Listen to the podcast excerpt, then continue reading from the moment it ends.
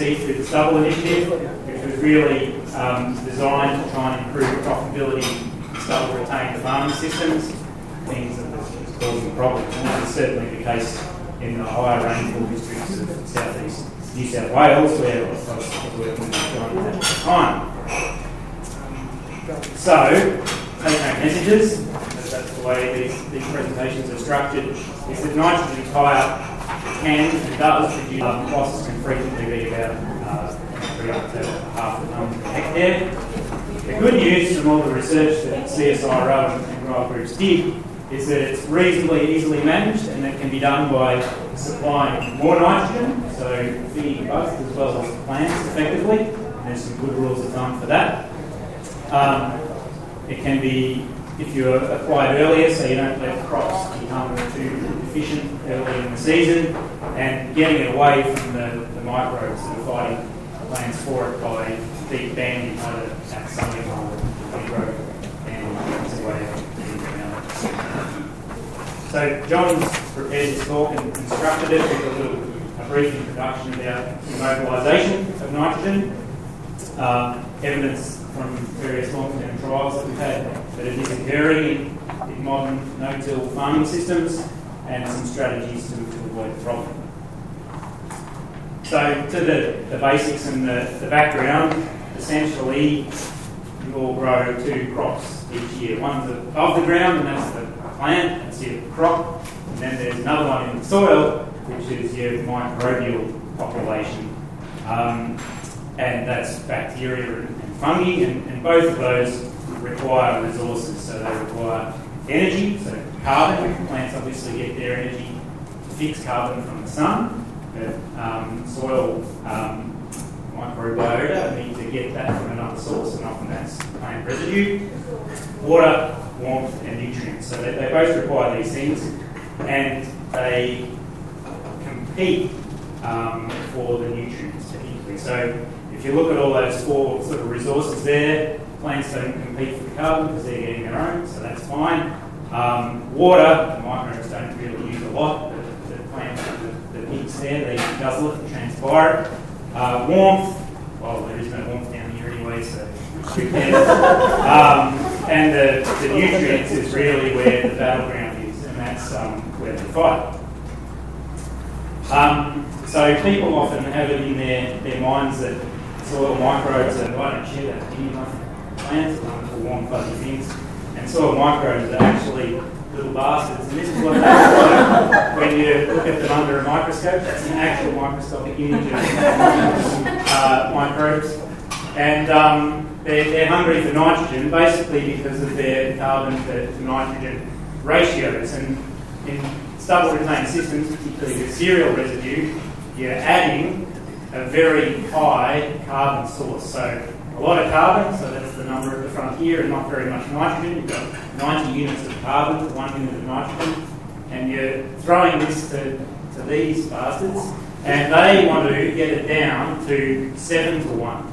So obviously you can see the ratio is very um, different, and they need more nitrogen to do that than what's in the stubble, so they steal it from the plants. They grab it out of the, out of the soil. It's in, in mineral form.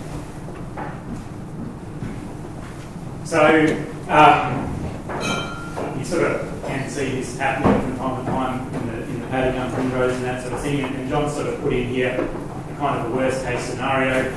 Cereal stubbles are obviously worse because they have such a high carbon to nitrogen ratio. So um, legumes to a lesser extent canola, it's not such an issue because the um, the ratios are such that they often don't cause any immobilisation. So big cereal stubble, obviously the more you have of it, the worse it is. You've got more carbon there. And if you don't have a lot of that immobilisation happening over the, the summer, as in John's scenario here, and you've incorporated the stubble into the soil, so all that um, carbon is in the soil and to the microbes, that's where you really have the um, potentially have a, a big impact because as soon as it rains and you get the moisture, you've still got some warmth, the microbial biomass really gets up and going. There's a huge carbon supply there, so it's ripping all the nitrogen it can out of the, the soil to um, support their growth.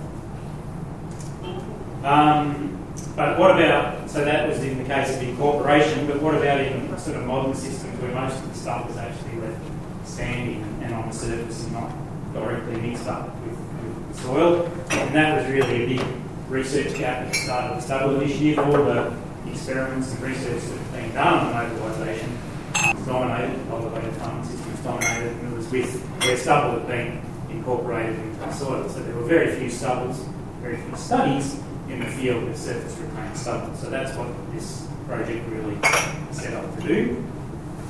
Um, and there are a few long-term trial sites running that um, kind of helped build the picture and, frame the, the, research.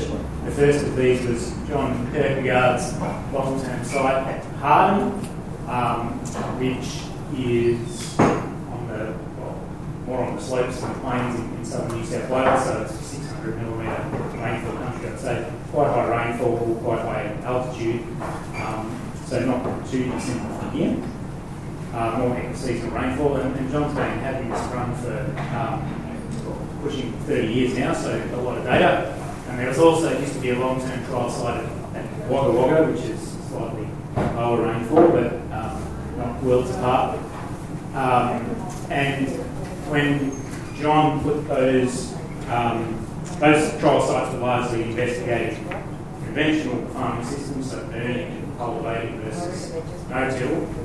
Uh, and when John put the, um, all the results together over those periods, so comparing the growing season rainfall for each year that the experiment was run versus the yield response to stubble, so whether that was a positive or a negative response, you got this kind of relationship whereby if growing season rainfall was less than 250 millimetres, you tended to have a neutral or a positive response to retaining stubble.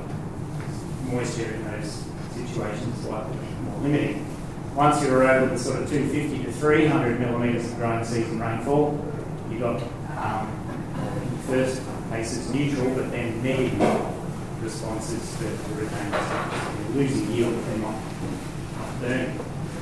Um, and overall that, it's about a half tonne average loss. It was done in pretty good crop sequences, so legumes, certainly canola, um, and wood establishment. Um, the sort of John's sort of been working through this data, trying to rule out what it was. So disease was sort of implicated at one stage, it just to, due to stubble, but um, the latest thinking is that it's probably due to nitrogen type. So in those years with higher growing season rainfall, your yield potential is higher, your nitrogen demand is higher, you're more likely to be efficient. The stubble's, um, the stubble dries up, it's more likely to result in yield loss. Uh, another field site um, that CSIRO had when I was there with, with John was at Temora, so that's sort of 5, 30 millimetres annual growing season rain. Investigate the effects of grazing stubble and also retaining doing it, and um, we did that in a canola wheat rotation over 10 years, so ran for quite a while. It was all set up on control of traffic, it's all individually fenced so we could graze the plots. Um, and in that, we quite consistently saw a yield penalty due to retaining stubble, yield from the stubble, however you want to phrase it, um, in the second week. So the, our rotation was canola wheat wheat, canola wheat wheat all the way through. And these are the, the yields for different years. And you can see that in our first week and in our canola, uh, canola the red, we rarely got a, a yield difference. And then back to our first week, but in our second week, in all bits of it, we got it, we were losing about half a tonne per hectare of yield by retaining so we had um, two different phases of this, so exactly the same experiment set up next door but started in different years, and precisely the same thing happened there. No real effect on the canola, um, but, but a strong effect in that second week, so the, wheat going into, into wheat stubble. Why the canola is not suffering a yield response, we're not exactly sure, because it's actually going into two years of wheat stubble. Um, and in theory is every bit as hungry as, as wheat. Um, and the, the obvious thing you think of is disease, but we really never saw any evidence of any pathology at this trial site. So if you look at the plots in spring, they looked almost identical. No yellow leaf spot, table, rhizoctonia, anything like that, but there was just always half a tonne less yield in the cereal. So our current hypothesis is that maybe canola is doing something to um, modify some root environment to skew the ecology away from um, microbes that immobilise nitrogen. But we'll get back to that. So that was straight after harvest. We, we grazed the stubbles, very to forget, very high stocking rates because we had quite a large number of sheep in a small area, so they um, did eat quite a lot of stubble and ate it very evenly but we essentially saw the same or even a slightly exaggerated effect. So in the uh, second week, we were getting a, a yield benefit from, from grazing. And that was in the, the first phase and the second phase as well. And we've got reasonable evidence that um, nitrogen mobilisation is implicated in, in both cases. So these are um, starting nitrate values, nitrate ammonium, 1.6 metres at sowing. Uh, and you can see that after, after our first week, there's a little bit of an effect, but not a raising. But in our second week, we're getting a, a yeah, significant, but yeah, a significant effect um, on mineral nitrogen at sowing from, the, from removing the stuff by burning or grazing. And you think grazing's more effective at increasing nitrogen because you're actually recycling the nitrogen in the stubble and removing the carbon.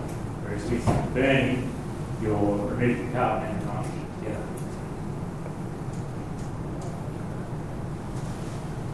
Um, so then that raises the case of how do you actually manage if you're going to retain all your stubble, how do you stop this from happening, particularly in high years. So uh, John started fiddling around with a few different treatments at his Harden site over the last couple of years, and this is merely just looking at different rates. They were all applied at something, so either uh, 50 uh, or 100 kilos per hectare of N applied And you can see that in the retaining system, you can, um, well, yeah, you can, okay, let's look at the burn system first and we'll go straight to yield. There's no nitrogen there's a very small nitrogen rate response, so 4.2 tonnes per hectare 4.5. Then if we go to the retained system, we get quite a decent nitrogen rate response, so 4.3 up to uh, 4.9. So the, the water, extra water that we're probably saving in the stubble retained system plus the extra nitrogen actually gives us the, the highest yield of all, and we're probably still uh, nitrogen limited. So down here, you sort of argue that maybe that's um, not nitrogen limited anymore, one is, so we're sort of getting the, advantage of the water and the, and the. The other thing you're starting to look at is getting the nitrogen that you apply away from the, the microbes so they've got less chance to mobilise it. So that's not something you can obviously do with your natural mineral nitrogen. Um, but essentially, all you're doing is trying to yeah, get it away from this sort of biologically active area in the surface. Um, and where the plant roots can still get it, in fact, they can get it better because down there's wind sort of more often. It's an issue in the world, but um, yeah, you're just can't get it away from the, the plants. So, and give the give the crop an advantage. So this is again at the um, at the Harden site, either yeah, factorial experiment, either retaining or burning, and the nitrogen at the, the surface or deep. And what you can see is if you're, um, well, actually, there isn't actually an interaction on yield, which is probably as much to do with the, the seasonal uh, conditions. Um, but yeah, putting it deep definitely gives you a, um, an advantage over the surface in terms of uh, biomass. and certainly um, N uptake. Um, but it looks like it's operated pretty much well. It gives you a, a bigger advantage when you're retaining stubble. You're going up, uh, gaining a ton of biomass compared to when you're when you burn it. And I think if you look at the yeah, so you're getting the same in, in uptake. So it's a bigger advantage to deep band when you're retaining stubble than when you're not. Um, now, this is quite a bit of complex research that Booker and, and John uh, did over the life of the stubble initiative, which was trying to work out where the um, stubble actually goes, sorry, the nitrogen that goes into stubble actually goes and how long it uh, takes to come back. And the, the upshot is that most of it disappears into the microbial pool for a very long time. But the, the way they found this out is they used a, um, an isotope of, of nitrogen, 15, you, you read it's labelled with 15N, so you can um, put separate plots and worked out where it all, all went. And so they traced it for a, a couple of years. And then they go and sample the soil, sample the crop, and try and work out where the nitrogen that was in the stubble all ended up.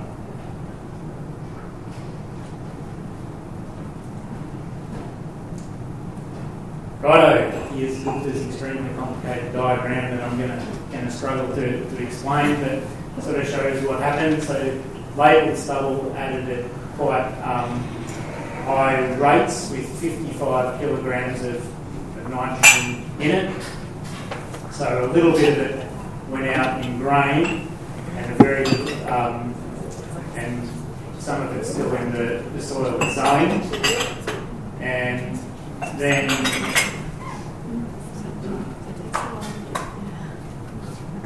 this is where I stare at the slide and go, what actually?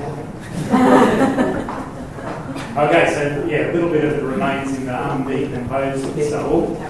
So, um, yeah, only very small amounts of it get taken up by the crop. Very small amounts of it actually remain in the, the stubble, and the bulk of it goes into the soil, probably gone in mineral form. So it's being immobilised as into microbial biomass. Um, and there we go. There's the there's the actual numbers. So 35% of the 55 kilos that went on in stubble went into soil organic matter. Some were still in the undecomposed stubble. Not very much of it was removed in the crop, and some was unaccounted for. So it's either error in the sampling or the numbers actually probably lost, so denitrification or bleaching. And so the end, yeah, basically very little of the stubble nitrogen went into the subsequent crops, and that made up a very, very small proportion of the, cropping requirement. So don't think of the stubbles as a source of nitrogen, I suppose is the issue. Okay, I'm almost there. I don't think I need to make anything else up. Um, back to where we got at the start. Stubble can immobilise N and in modern cropping systems. We've reasonable evidence for that. Um, cereal on cereal seems to be the most risk, certainly when you've got a big carbon-rich cereal stubble, that's where the, the problems come in. You can manage it by reducing the stubble load, so grazing or late burn, adding more nitrogen, um, and possibly early and getting it away from the microbes. And the, of course, the other thing that John hasn't put here is rotation. So if you're growing a, a legume that makes its own nitrogen, it's far less susceptible to this than um, crops such as wheat, which has to, has to find its own. And that is all. Happy to take questions. How deep was the nitrogen banded? Uh, it was